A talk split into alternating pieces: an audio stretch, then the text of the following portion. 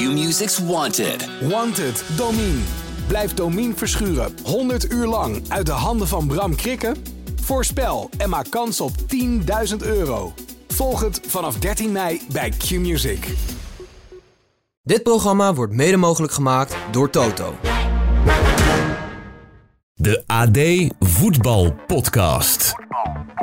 Donny Almalen scoorde dinsdag tegen zijn oude club PSV voor Borussia Dortmund. En hij stond na afloop met een grote grijns voor de camera van het Amerikaanse CBS Sport. En daar werd hij toch op een bijzondere manier aangesproken door een andere voormalig topspits, Thierry Henry. Daniel, alles goed? Alles goed, alles goed. Met jou? nou, listen, I'm, uh, Etienne Verhoef. Hoi, dit is de AD Voetbal Podcast van 22 februari met vandaag vanuit Noorwegen. Johan Inan. Johan, alles goed? Goed. Goed, gelukkig. Dat is fijn om te horen, hè? Ik ben nu wel benieuwd van wie dat heeft geleerd. Ik vermoed Dennis Bergkamp. Nou, of, ik denk, toen hij eh, in België werkzaam was natuurlijk, hè, heeft hij natuurlijk ook een beetje Oh ja, een woordje Nederlands geleerd. nog, ja. dus Ja. dat zou ook nog kunnen. Eh, straks schakelen we trouwens nog met Mikkel Schauka in Rome. Dus we gaan van Noorwegen naar Rome. Maar ja, ik ben heel benieuwd, hoe zijn jouw eerste uren boerder geweest? De eerste dag al. Ja. Want ehm, ik kwam dinsdagavond aan hier. Dat is heel grappig. Je kan op meerdere manieren in Boede komen op het vliegveld. Eh, de een reist via Kopenhagen, dan nog een andere tussenstop om uiteindelijk te landen in Boede. Eh, zijn er een aantal op eh, Bergen gevlogen. Ik heb met collega Willem Vissers van de Volkskrant de route Amsterdam, Oslo, eh Boede genomen. En ehm, ja, dat was prima. Twee vluchtjes van, van anderhalf uur. En dan kom je aan hier op een vliegveld om de mensen een beeld te geven. Dat is echt schitterend. Je stapt het vliegtuig uit. Kom je in een, in een kleine barak terecht. Daar staan twee bagagebanden. En als je 10 meter verder loopt, sta je buiten. En ehm, dan kijk je al tegen enorme sneeuwrotsen aan. En weer 10 meter verder, daar vind je de eerste houten woningjes.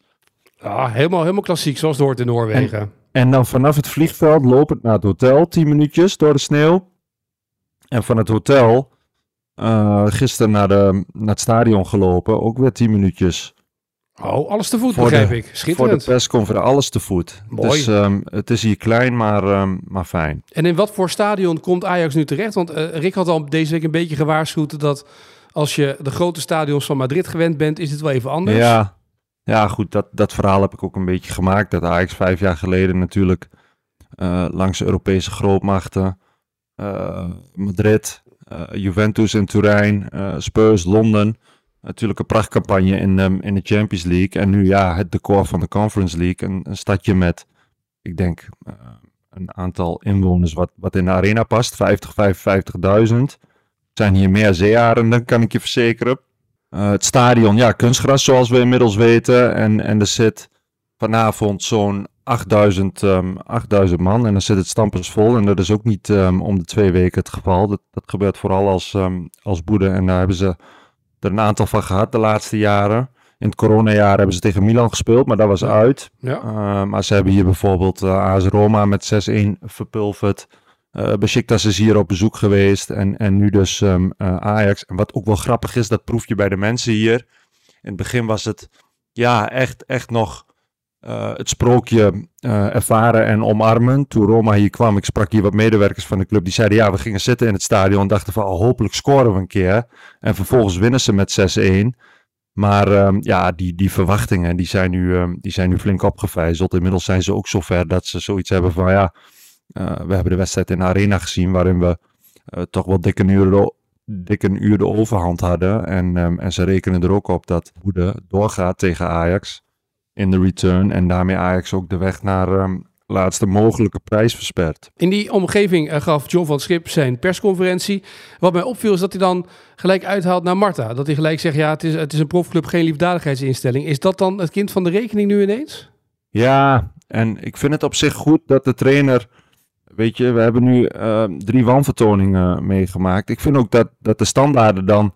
Dat mis ik sowieso al langer dat de standaarden omhoog moeten. Maar wat ik wel fout vind, is om dat dan op, op die arme Marta te projecteren. Al moet ik er wel bij zeggen, Etienne, die was wel verschrikkelijk slecht tegen, um, tegen NEC toen hij inviel. Ja, maar er waren wel meer spelers de afgelopen periode bij Ajax slecht. Ja, en die daarom, worden dan niet zo daarom aangepakt. zeg ik, moet ja. je dat dan Ja. op, op, een, um, op een belofte projecteren die je er notabene zelf bij hebt gehaald. Eerst als linksback hebt opgesteld en vervolgens laat invallen op positie waar hij eigenlijk een beetje is opgegroeid bij Ajax als, als links-rechts buiten. Dat, dat is verkeerd. Ehm, alleen over het algemeen zeg ik wel van ja, weet je, het is ook van het schip. Alles een beetje tot nu toe met de mantel de liefde bedekken. Maar je moet af en toe ook wel een stevig signaal afgeven dat, ja jongens, dit niveau is gewoon onacceptabel. En, en het zat hem vooral in, um, um, in de instelling bij uh, Marta, gaf hij aan, dat hij niet uitstraalde er alles aan te doen. Ja, nou goed, dat hebben we natuurlijk al vaker besproken in deze podcast. Dat is natuurlijk ook uh, in de tijd onder Stijn al geweest... dat een aantal wat meer gearriveerde spelers ook dat niet echt lieten zien in de wedstrijden, toch? Nee, dat klopt. Ja, en, en goed, weet je, Marta is dan nu uh, een beetje de zondebok. Die is ook buiten de selectie gelaten. Verder um, uh, is vooral Kenneth Taylor kop van Jut. Je een beetje kijkt ook naar, naar het elftal. En um, van de week ook een stuk geschreven hè, over waar komt, um, waar komt dat toch vandaan. Die, dat, dat Kenneth Taylor uh, zo wordt uitgejouwd op het ja. moment dat hij wordt gewisseld. Of eigenlijk dat er geapplaudiseerd wordt haast. Dat is vaker gebeurd. Hè. Het is sowieso een uh, superkritisch publiek uh, bij Ajax. Maar ja, het zit hem denk ik ook in de huidige samenstelling van, van het elftal. Daar zitten zaten wat, wat miskopen in. Die zijn er inmiddels uit. Daar blijven uh, Ramai, die het goed doet, de keeper. Ja. Um, Sutalo, die nog het voordeel van de twijfel krijgt. Henderson, ja goed, weet je, is toch een beetje als de, de verlosser binnengehaald. Maar om Taylor heen, ja, daar lopen ook gewoon vijf, zes jonkies die net om de hoek komen kijken. Daar gaat het publiek in slechte tijden. daar gaan ze niet meteen naar wijzen. En dan heb je voorin Bobby, die, um, die aardig op schot is. En, en daarna spelen normaal gesproken Bergwijn en Berghuis. Ja, daarvoor kun je zeggen, die moeten meer brengen. Maar hun rendement is ook weer net voldoende om, um, om niet de hoon van het publiek te krijgen. Dus daar zit dat ook een beetje in. En het is bij Taylor uh, ook een beetje, uh, heeft de afgelopen, sinds zijn doorbraak, eigenlijk loopt zijn um, doorbraak parallel aan het verval van Ajax of, of andersom. Ja. En, en wat ze aanvankelijk al heel erg miste, was een jongen die ja, zich de malaise van de club aantrekt en zich daardoor het snot voor de ogen loopt. Dat hebben ze een beetje gemist. Dat hebben wij natuurlijk ook een beetje bij Oranje gezien in die Interland tegen Frankrijk. Dat hij na een paar minuten al balverlies leed en, en eigenlijk terugschokte. Dat moest bekopen met een tegengoal en, en een vroege wissel. Um, dat heeft dat beeld ook een beetje, een beetje versterkt. Er zijn wat uitspraken geweest van Taylor in de media. Onder andere na het afgelopen seizoen waarin Ajax achterin volgens naast uh, de koppositie greep. Vervolgens de strijd om plek 2 en de bekerfinale van PSV verloor. En, en Taylor, geloof na de laatste wedstrijd tegen Vitesse, de vraag kreeg van is het seizoen niet totaal mislukt? Ja, en, en zijn antwoord was daarop, zo voelt het niet. En hij doelde daarmee op van ja, weet je, voor mij is het een ontzettend leerzaam jaar geweest. Maar goed, dan wordt het publiek natuurlijk um, uh, anders vertaald. Mhm. Mm -hmm. uh, die schamen zich kapot en begrijpen niet dat de middenvelder dan roept dat het seizoen niet totaal mislukt is geweest op het moment dat Ajax derde wordt en geen enkele prijs pakt. En ook in Europa steeds snel sneuvelt. Ja. Um, vervolgens is hij met Jong Oranje meegegaan, waar hij het nog best aardig deed. Maar hij was ook de enige speler daar die geen interviews gaf. De reden was, ja, ik heb het gevoel dat alles wat ik zeg toch naar het um, negatieve wordt vertaald. En verder heeft hij zich, denk ik, ook niet heel populair gemaakt met met gebaatjes. We hebben, uh, dat was kort voor het WK, waar, waar Taylor um, uh, ook aan deelnam met, met Oranje. Uh, de wedstrijd tegen Emmen. Die eindigde in, in 3-3. Hij scoorde en liep naar de camera met een vingertje voor de mond. Na afloop zei hij daarover dat het niet, um, niet bedoeld was om, om het kritische publiek de mond te snoeren. Nou goed, vanuit, vanuit um, het kamp Taylor, zullen we maar zeggen, bestaat het gevoel, leeft het gevoel dat supporters hem dat nog heel kwalijk nemen. Goed, ik heb ook bijvoorbeeld de voorzitter van de supportersvereniging gesproken. Die zegt dat speelt absoluut geen rol. Hij heeft tegen Den Bosch heeft hij een keer provocerend gejuicht. Daarvan, um, daarvan zei Alfred Schreuder, Schreuder na afloop dat moet hij niet doen. Ja, en zo ja, weet is het een beetje een optelsom van, van waardoor Kenneth Taylor nu kop van, um, kop van Jut is geworden. Dan moeten we het toch misschien even heel rustig noemen. Kan het, is een beetje de vraag hè? 5, 3, 2, 4, 4, Twee. Ja, ik durf niet hard op te zeggen, want Ajax is oh, natuurlijk 4-3-3. Maar nee, ja, dat ga, kan, dat je, gaat, kan je 5-3-2? Kan ja, dat? Jij doelt, jij doelt ook op een ander stuk van ons um, ja, maar afgelopen kan, week. Kunnen we het, Ja, kan dat- Ajax dat het systeem wisselen? Dat klopt. En dat kwam ook door dat um, van het schip na die, die blamage tegen NEC, waarin ze het in een slotminuut weer weggaven. Eindigde in 2-2. Toen zinspeelde hij ook een beetje op rigoureuze wijzigingen. Zo noemde hij het uh, letterlijk. Hij zei daar wel bij. ja, dat is ook afhankelijk van of, of bepaalde spelers snel terugkeren of niet. Nou goed, weet je, als je naar de ziekenboeg kijkt, dan weet je dat hij op Bergwijn en Berghuis doelt, de vleugelspitsen. Berghuis, daar weten we inmiddels van, die is weer fit, die heeft maandag getraind. Is gisteren uh, meegevlogen met de groep. En Van Schip heeft gisteren ook tijdens de persconferentie aangegeven dat hij kan spelen. Dat hebben we, hebben heb ik daarna ook tijdens de training um, uh, kunnen zien, waarin hij gewoon een fitte indruk maakte. En Van Schip zei er ook bij rigoureus, dat, kun je inmiddels wel weglaten, even vrij vertaald. Uh, maar concessies ja. En ik denk dat je het zo moet zien dat Ajax, ja, die zijn niet gek. Die hebben vorige week tegen Beuden geprobeerd druk te zetten. Dat liep voor geen meter. Die Noren speelden zich daar, ondanks dat ze pas in de voorbereiding zitten, echt moeiteloos onderuit. En uh, we hebben denk ik tegen NEC al een beetje gezien hoe het dan, um, hoe het dan anders moet. Namelijk dat, dat hij met twee controleurs gaat spelen.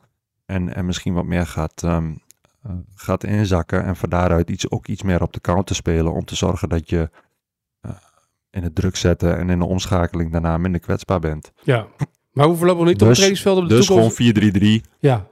Nee, ik was al bang dat ze ook de vliegtuigen over zouden vliegen bij de toekomst. 4-3-3, dat dat moet en zo. Je weet nooit wat er gaat gebeuren natuurlijk als die Ja. ineens gaat uh, veranderen van systeem. Ja, dat zei, dat zei hij volgens mij ook. Hè? ja. Dan moet je mee oppassen bij, um, bij Ajax. ja. Ja, goed. Je kunt ook, um, je kunt ook van bank blijven spelen in 4-3-3. Maar goed, ik denk dat iedereen inmiddels beseft en ook de die-hard Ajax ziet dat dat um, het seizoen niet gaat redden. Ja, uh, is bij Ajax nu alles gericht op deze Conference League? Rick Elfrink zei, ja, dat is toch een competitie waar je toch nog iets van het seizoen van kan maken. Um, Schip noemde het wel een, een, een strohalm, zo is het natuurlijk ook. Het is, het is een reddingsboei. En, en ik denk dat uh, ja, het is de laatste kans op een prijs. En, en uh, veel staat of valt er ook mee. Want ik denk dat als je deze ronde niet overleeft, ik heb wel vaker hier gehad over die spanningsboog, ja, die breekt dan. En, en dan, um, dan hoef je er al helemaal niet meer van uit te gaan dat als je in de competitie in een soort niemandsland belandt, dat je het um, uh, AZ en vooral Twente nog moeilijk gaat maken. Uh, lukt het wel, ja, weet je, dan kom je een ronde verder. Waarschijnlijk een iets uh, aansprekendere tegenstander. Wordt de groep denk ik wat, wat scherper door. De concurrentiestrijd ook niet onbelangrijk. Die, uh, die gaat groeien omdat ze allemaal dit soort potjes willen spelen. En ik denk dat, dat je dat dan ook meer naar de competitie toe kan, um, kan vertalen. Maar ja, om terug te komen op jouw vraag. Uh, dit is de week waarin Ajax um, het seizoen nog uh, een beetje kan redden. En daarvoor moeten ze uh, niet alleen in Beurden winnen en overleven. Maar dan moeten ze ook AZ verslaan komende zondag. Ja, precies. Kortom, er staat genoeg op het spel in Amsterdam. En dan gaan we van Noorwegen naar Italië. Het is een kleine stad. Mikkel Schauka, het is natuurlijk jouw tweede thuis inmiddels, Rome. Ja, ik ga zondag naar Almere City. En daar ben ik uh, één keer geweest en nog nooit bij een wedstrijd. En Stadio Olimpico... Ja, Kent geen geheimen. Nee, ik leg daar de mensen uit hoe ze waarkomen in het stadion. Ja. Dat, gaat, uh, dat gaat vrij makkelijk na al die jaren. Ja, dat wou ik zeggen. Zit je ook hetzelfde hotel, zelfde pizzeria om te eten en dat soort dingen allemaal? Uh, nou, ooit, toen Feyenoord nog persreizen uh, regelde, toen hebben ze dit hotel een keer genomen. Ik ben wel eens geswitcht, maar ik ben toch weer terug bij, uh, bij af. Feyenoord regelt niks meer, hè? dus je moet het allemaal zelf regelen. Bij alle clubs zo volgens mij. En dus je regelt je vlucht en je hotel. Maar goed, ja, als er geen supporters welkom zijn, dan is dat niet zo moeilijk. En in zo'n grote stad ook niet. Maar bij Johan is het bijvoorbeeld een, een moeilijke verhaal, hè? daarheen vliegen. Maar ik zit inderdaad in een hotel waar ik al een paar keer eerder ben geweest. Dus op wat dat betreft begin ik een beetje op Martin Vergeel te lijken. Hè? Ja, altijd, zit altijd in dezelfde ja. kamer ook nog. Ja. Ja. ja. Nou ja, laten we het over het voetbal hebben. Wat mij opviel, uh, dat Feyenoord eigenlijk nog in Nederland ja. traint en pas daarna naar Italië gaat. Dus niet uh, het veld nog even uh, van AS Roma bezichtigd. Uh, jawel, met een wandeling, ja. maar niet met een training. Mm. Dat is wel nieuw onder slot. Hebben ze in het verleden niet gedaan. Veel clubs doen dat wel. Hè. Trainen, Roma deed bijvoorbeeld ook in de Kuip. Uh, eerst trainen, uh, s ochtends op, uh, op, eigen bodem en dan vliegen. En dan komt de persconferentie, dus een trainer en een speler. En als ik het goed begrijp, zijn ze verplicht om, om wel in het stadion aanwezig te zijn. Maar mag je als trainer natuurlijk zelf weten wat je doet. Dus dan maken ze een wandelingetje. En ik kan me herinneren dat Feyenoord dat wel eens eerder heeft gedaan. Trendscene uit met uh, Van Bronckhorst en dat werd 4-0. En toen was de uitleg van ja, ze nemen dat trendscene niet serieus. En uh, kijk nou eens wat er van, van, van komt. Ja, dit is natuurlijk een iets ander verhaal, want Feyenoord is nu zo vaak hier geweest dat ze dat stadion wel kennen. En daar gaat het ook niet zozeer om. Het gaat erom dat ze zondag hebben gespeeld. Dan kunnen ze maandag een beetje uitlopen. Dinsdag is, zoals jij weet, vaak de dag waarop ze helemaal niks kunnen doen. Omdat die tweede dag de vermoeidheid vooral erin zit. En uh, ja, dan is de derde dag eigenlijk de enige dag om nog echt wat te kunnen doen op het trainingsveld. En uh, ja, dat kan ook niet zwaar, zeg maar, want ze moeten de dag erna spelen, maar wel uh, tactisch. En dat doen ze dan liever in Rotterdam zonder pottenkijkers dan dat ze dat in uh, Stadio Olimpico doen, waar altijd nog een schoonmaker of weet ik veel wat kan lopen met lijntjes naar wie dan ook. Waardoor allerlei dingen nog uitlekken die je liever even geheim houdt tot morgenavond 9 uur. Ja.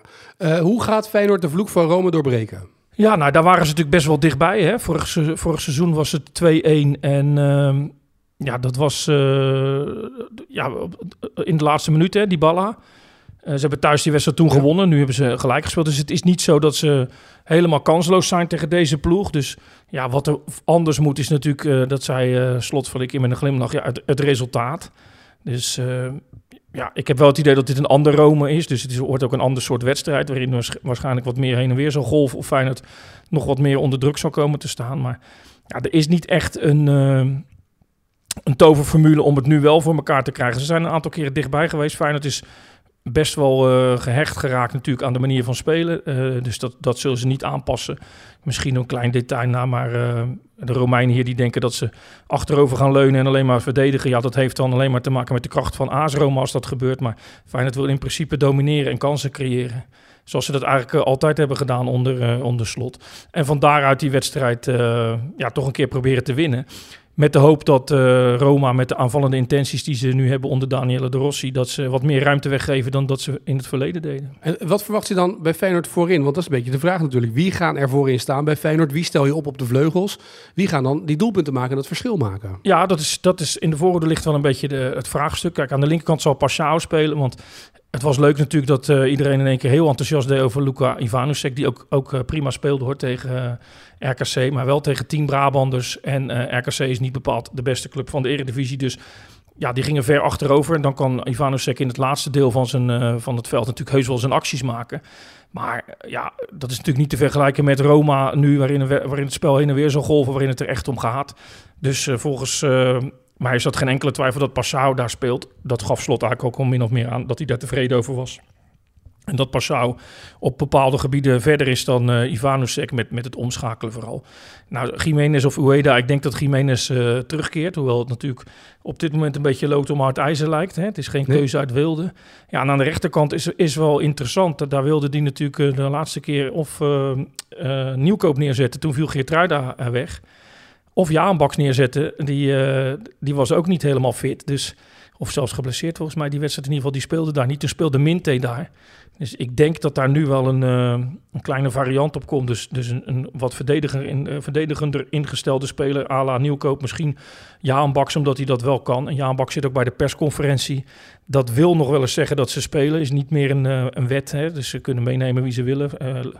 Louis van Gaal nog wel eens Leroy Fair Die was in, uh, in het, op het WK 2014. Die was geblesseerd en sowieso geen basisspeler. En toen zei hij, ja, dat is degene die het, die het minste moet focussen op de training. Dus die zetten we voor de pers neer. Maar goed, verleden week zat uh, Miles Swilader, de keeper van, uh, van AS Roma. Toen zeiden mensen zo, kijk nou, ze zetten voor de derde keeper neer. Maar die keept gewoon, keept ook in de competitie. Dus over het algemeen zit er wel iemand die speelt.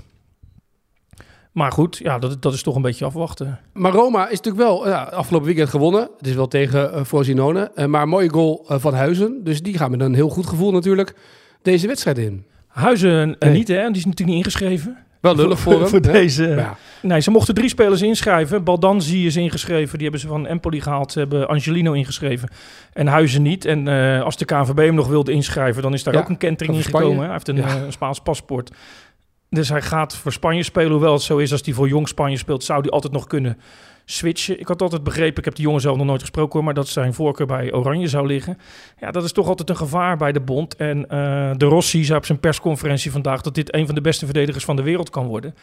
Ja, dan heb je toch wel het idee van, ja, dat is eigenlijk wel zonde. Hij zat in de onder 19, heeft toch wel wat stappen gezet in, uh, in, in de Serie A en was nog niet opgeroepen voor Jong Oranje. Misschien is dat hem een beetje in het verkeerde keelgat geschoten. Maar uh, ja, die, die dreigen we kwijt te raken. En uh, ja, bij Roma vinden ze het natuurlijk vooral jammer dat hij niet is ingeschreven. Hè. Angelino is wel te vervangen door Spinazzola. Baldanzi is een talent, maar op het middenveld kunnen ze, kunnen ze genoeg uh, spelers opstellen. Maar Huis is echt een basisspeler geworden, dus... Uh, ja, die, die gaan we niet zien. En dat is ook voor ons wel jammer, want in zo'n wedstrijd zou je het wel eens willen zien, hoewel die dus nu uh, ja.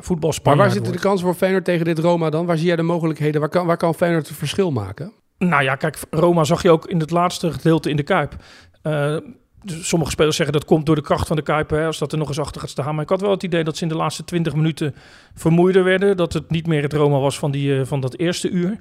En dat hadden ze bij Feyenoord ook wel. Dus, dus als het op een echt een uh, slijtageslag aankomt, dan hebben zij natuurlijk de kracht van hun eigen stadion uh, erachter staan. Maar, maar stel dat het op een verlenging uitdraait, dan lijkt het dat Feyenoord fysiek sterker is. Althans, dat idee kreeg je een beetje in de Kuip verleden week. En verder is het natuurlijk gewoon, ja, Feyenoord moet proberen die opbouw te blijven doen zoals ze dat verleden week deden. Hè. En in eerste instantie lukte dat niet zo, omdat Roma anders druk zette dan normaal. Vervolgens kregen ze dat wel onder, onder controle. En toen ging Feyenoord ook uh, voetballen en, creëerde het ook kansen. En, en daar ligt, uh, ik zei het in het begin al, daar ligt ook wel de grote kans. Hè? Dus Roma is best wel bereid om iets weg te geven on-Italiaans. Omdat ze zelf ook graag willen creëren. Ja, daar liggen wel kansen. Het grote probleem wordt natuurlijk... Ja, ten eerste die 70.000 uh, mensen die niet zoveel op hebben met Feyenoord, maar wel met AS Roma. We zijn als, als, als Rotterdam zijn we hier niet, en dan noem ik even we, zijn we nee. hier niet zo populair. Hè? wij wel als journalisten, maar de, maar de spelers niet. Dus ja, dat, dat voel je wel. Nederlanders zijn niet populair, Rotterdammers zijn niet populair, Feyenoord is niet populair. Dus daar gaat het publiek wel, uh, wel achter staan. Ja, en zij hebben natuurlijk een aantal bijzonder ervaren spelers. Hè? Jongens die Europees kampioen zijn geworden. Jongens die al jarenlang Champions League spelen. Ja, die hebben maar weinig ruimte nodig. En zoals Slot in de aanloop ook zei, er zitten zoveel kleine details in dat spel van hun. Waarbij ze even, even het tempo eruit halen als het nodig is. Waarbij ze de scheidsrechter bespelen. Ja, dat gaat natuurlijk ook een grote rol spelen. Je ziet uh, in de Champions League wedstrijd van PSV, hoe belangrijk het kan zijn als een beslissing wel een keer jouw kant uitvalt. Hè? Als PSV die wedstrijd met 1-0 verliest, is het gevoel heel anders dan die 1-1. En dat kwam uit een strafschop, hoewel ik begreep dat de Duitse scheidsrechter zei dat dat een terechte strafschop was. Maar goed, de meeste mensen vonden dat van niet. Maar dat, ja, dat soort dingetjes kunnen bepalend zijn. En uh, bij Feyenoord vrezen ze natuurlijk wel dat dat de verkeerde kant op gaat vallen met 70.000 Italianen. En AS Roma, wat best wel een, een, een grote naam heeft en Feyenoord had natuurlijk altijd een grote naam, maar is niet populair. Uh, nee, door al die uh, schorsten, door al die, die overtredingen uh, in het stadion, vuurwerk en dat soort zaken. Ja, je zou zeggen het is een, het is een melkkoe. Ja. Hou ze in het toernooi. Hoe meer ze spelen, hoe meer je verdient. Maar ja, het, het, heeft niet alleen daarmee te maken, maar ook met het feit dat AS Roma is, is ja, dat, dat, dat is natuurlijk een, een club met enorme uitstraling. Nederlandse clubs hebben dat over het algemeen wat minder. Feyenoord heeft wel aan de weg getimmerd natuurlijk de laatste jaren. Maar ik kan me voorstellen dat zo'n scheidsrechter zich best wel uh, een bepaalde kant op laat duwen. Dat voordeel heeft Feyenoord normaal gesproken in de eigen Kuip. Als ze tegen Almere City spelen of volgende week tegen FC Groningen. Noem het maar op. En nu is dat een, uh, een nadeel. Dus ze zullen stoïcijns moeten zijn. Ze zullen hun eigen spel moeten spelen met de opbouw van achteruit. Want als ze de ballen naar voren spelen, ja, dan, dan, dan is het een ongelijke strijd met Mancini in de rug van, van Jiménez. Dus ze zullen het over het middenveld moeten doen, creëren via de flanken. En dan ja, kijken of ze voetballend een gelijke tred kunnen houden met AS Roma of misschien zelfs iets beter zijn. En van daaruit hun kansen creëren. Ja, en achterin, daar stond het de laatste tijd best wel goed. Hoewel Roma zag je wel dat het een ander niveau is dan wat ze in de Eredivisie tegenkrijgen. Maar daar, daar stond het redelijk. Ze kregen wel een treffer tegen natuurlijk in de Kuip door uh, Lukaku. Maar het is ook niet zo dat, uh, dat het een lek mandje is op dit moment. Dus er zit wel wat vertrouwen in, maar ook wel wat angst. Ze hebben hier natuurlijk gedomineerd tegen Lazio Roma, toch verloren. Ze hebben gedomineerd bij Atletico Madrid uit, toch verloren. Ze hebben gedomineerd tegen Celtic, toch verloren. Dus ja, ze weten wel dat, het, dat, dat domineren niet genoeg is. Ze zullen ook uh, de trekker over moeten halen. Ja, en als Feyenoord nou deze uh, tussenronde in de Europa League niet overleeft... Uh, is dan daarmee deze Europese campagne toch een beetje als een nachtkaars uitgegaan? Want bedoel, je begint in de Champions League en dan eruit in zo'n knock-out fase. Is natuurlijk wel... ja, nou ja, dat zou wel een, een teleurstelling zijn. Ja, aan de andere kant, het, is niet, het was Feyenoord niet gegeven om heel vaak tot kwartfinales of achtste finales te komen. Zeker niet om te overwinteren. Maar goed, ja, dan, als je het heel, uh, helemaal afpelt, dan zou je denken, ja, die Champions League, daar werd vooraf niet zoveel van verwacht. Maar goed, ze waren goed begonnen. Uh, dan hoopten ze natuurlijk toch uh, bij die eerste twee te komen. Dat is niet gelukt. Het was een teleurstelling. De Europa League was een mooie pleister op de wonden. Hè. Daar kun je dan in verder. Ja, als het dan in één ronde na die winterstop al afgelopen is, is dat wel een teleurstelling.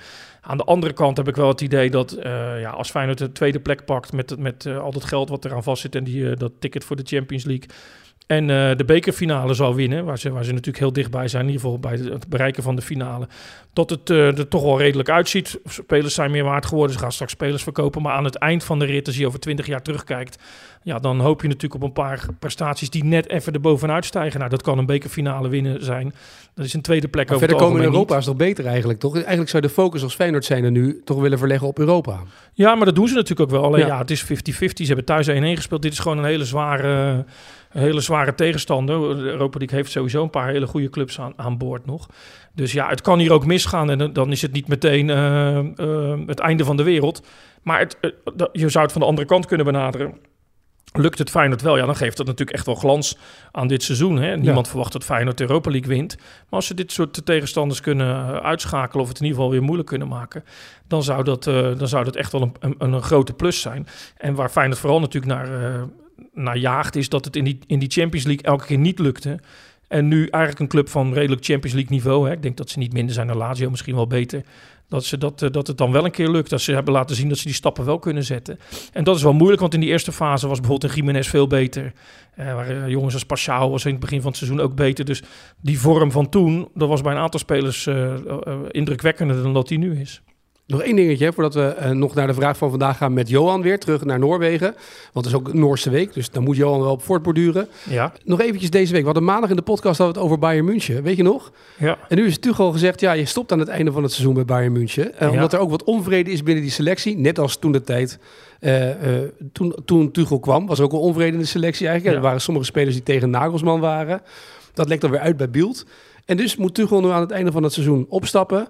Nou, het wordt wel een trainerskerkhof op deze manier Bayern München. Hè? Zeker, zeker. En eh, volgens mij spelen ze tegen Leipzig in het weekend. Ja.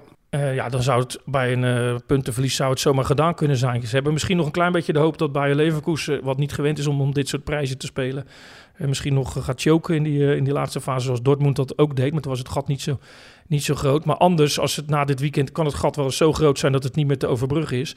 Ja, wat, waarom zou je dan nog een, een, eh, een trainer per se ergens weghalen die je wil hebben? Dus ik denk dat ze vooral kijken naar een trainer die ze in de zomer kunnen aanstellen.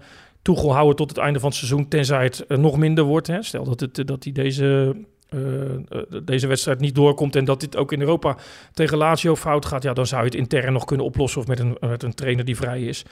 Maar ik ben toch wel bang dat dit, eh, het gaat al niet goed. En als dan ook nog eens bekend wordt dat die trainer voordat het einde van zijn contract eh, is bereikt al weggaat bij de club. Min of meer natuurlijk met een duwtje in zijn rug. Ja, dat is eigenlijk onbegonnen werk voor een trainer om dat nog onder controle te houden. Dus Ja. het zou mij niet verbazen als het één, twee misperen verder eh, helemaal afgelopen is met hem. Hansi Vliek werd al genoemd als mogelijk tussenpauze. En dan zou Xabi Alonso volgend jaar moeten komen. Want ja, je had natuurlijk de beste trainer bij de tegenstander weg. En dat is natuurlijk heel Bayern München-achtig. Ja, dat is wel interessant, want die staat natuurlijk ook hoog op de lijst bij Liverpool. Dus die, Ja. dat is wel echt de trainer eh, op het moment waar ze allemaal eh, op, op hopen. En Leverkusen Eh. zegt hij blijft gewoon bij ons. Want ze hè, volgend jaar genoeg te winnen in de Champions League. Zeker, zeker. Hij zou misschien kunnen denken, ja, deze ploeg wordt zo, niet zo snel nog een keer kampioen, maar ze spelen heel goed voetbal. Dus ja, die kan het straks, die kan het straks uitkiezen. Maar ehm, ja, het voor Bayern München geldt altijd alleen maar eh, in ieder geval de landstitel en dan moet er nog wat bij komen. En vorig jaar heeft hij hem alsnog gekregen omdat eh, Dortmund het allemaal niet meer eh, voor elkaar had. Maar nu verliezen ze dit jaar van Saarbrücken in de beker. Als ze van Lazio toch een van de mindere ploegen nog in de Champions League, als ze daarvan verliezen en dan ook in die competitie zo'n grote achterstand op Leverkusen, ja, dan ben je gewoon eh, aan de beurt bij een club als Bayern München. Ja, maar als je Nagelsman en Tuchel, als je die allemaal slachtoffert, dan is er toch structureel iets mis binnen je club. In plaats van dat steeds de trainer wordt geslachtofferd. Ja, structureel iets mis. Ja, kijk, dit Bayern München heeft gewoon een, een geweldige selectie. Die hebben Harry Kane gehaald. Dus eh, ja, qua selectie is er natuurlijk niks mis mee. En, en in de Bundesliga is het ook niet zo dat ze, zoals in de Premier League, vier, vijf, zes clubs om zich heen hebben waar ze voor moeten vrezen om een landstitel. Dus ja, daar moet je uiteindelijk als trainer mee, eh, mee eh, presteren. En ik weet, ja, via, via wel eens hoor je wel eens wat dat Tuchel niet ehm, echt een mensenmens is, hè. Bij Chelsea werd hem dat een beetje verweten eh, Ja. bij Paris. Dus hij heeft vaak wel in het begin wat succes. En later appt dat een klein beetje weg. En hij klaagt wel eens wat over spelers. Is ook niet in deze tijd niet meer de, de beste aanpak.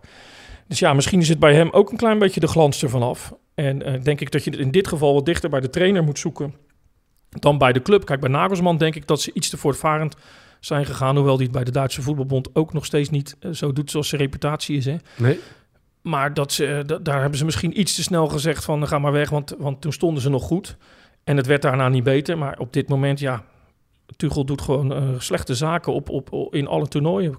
Duitse bekertoernooi, Champions League, wat nog wel kan. En ook in de competitie. Ja, als er dan ook nog wat gemor is in het spel, is niet wat, uh, wat ze gewend zijn. En hij heeft een topspits gehaald die uh, aan de lopende band scoort. Ja, dan mag je het ook wel een klein beetje bij hem zoeken.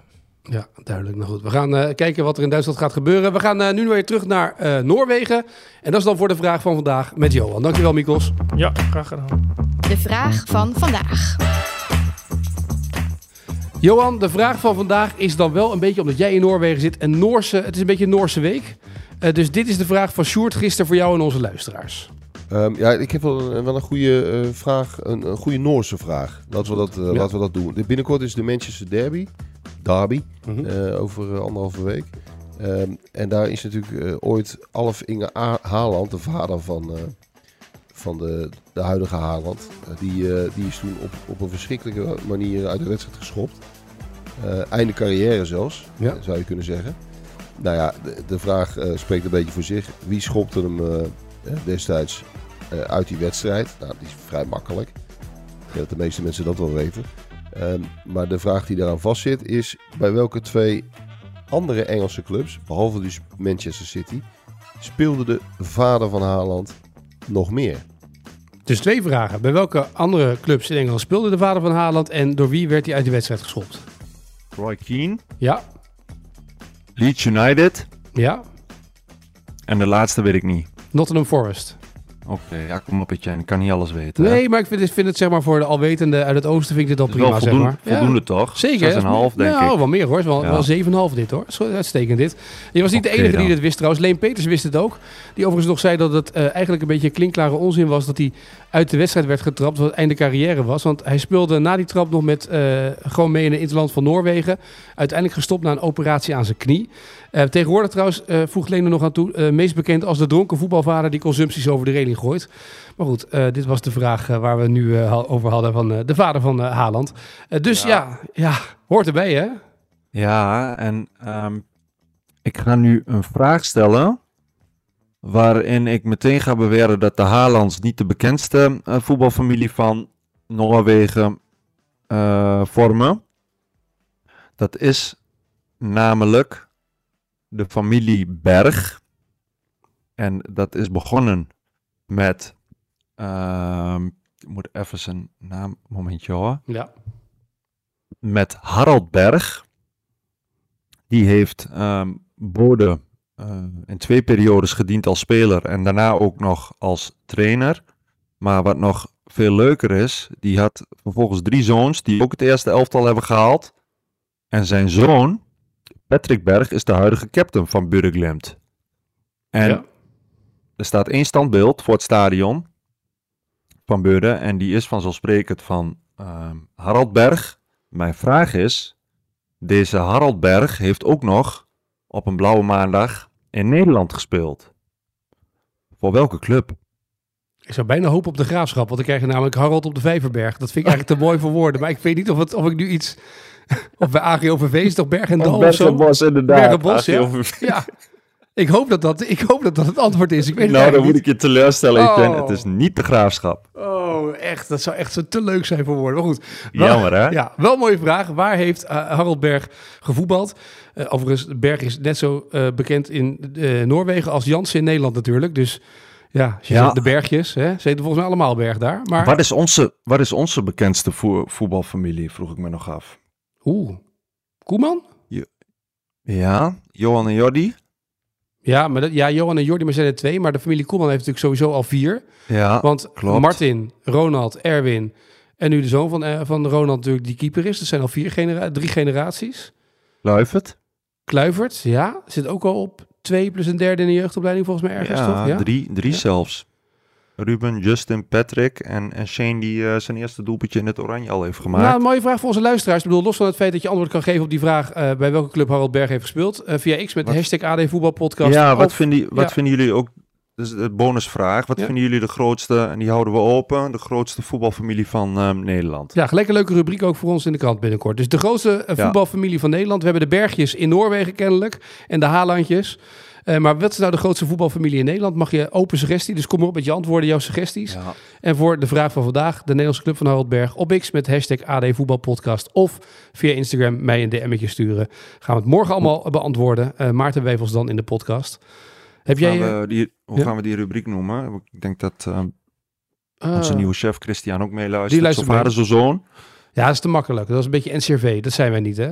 Oké, de appel valt, ver van de valt niet ver van de boom. Ook ja, niet. een beetje open deur. Is Misschien iets, zeg maar, eh, de eh, Family Tree of zoiets. Dat is dat liedje van Venice, toch? Wat ze ooit gebruikt hebben. De, de, Oké, moet de, wel de, Nederlands zijn. voetbal, de voetbalstamboom.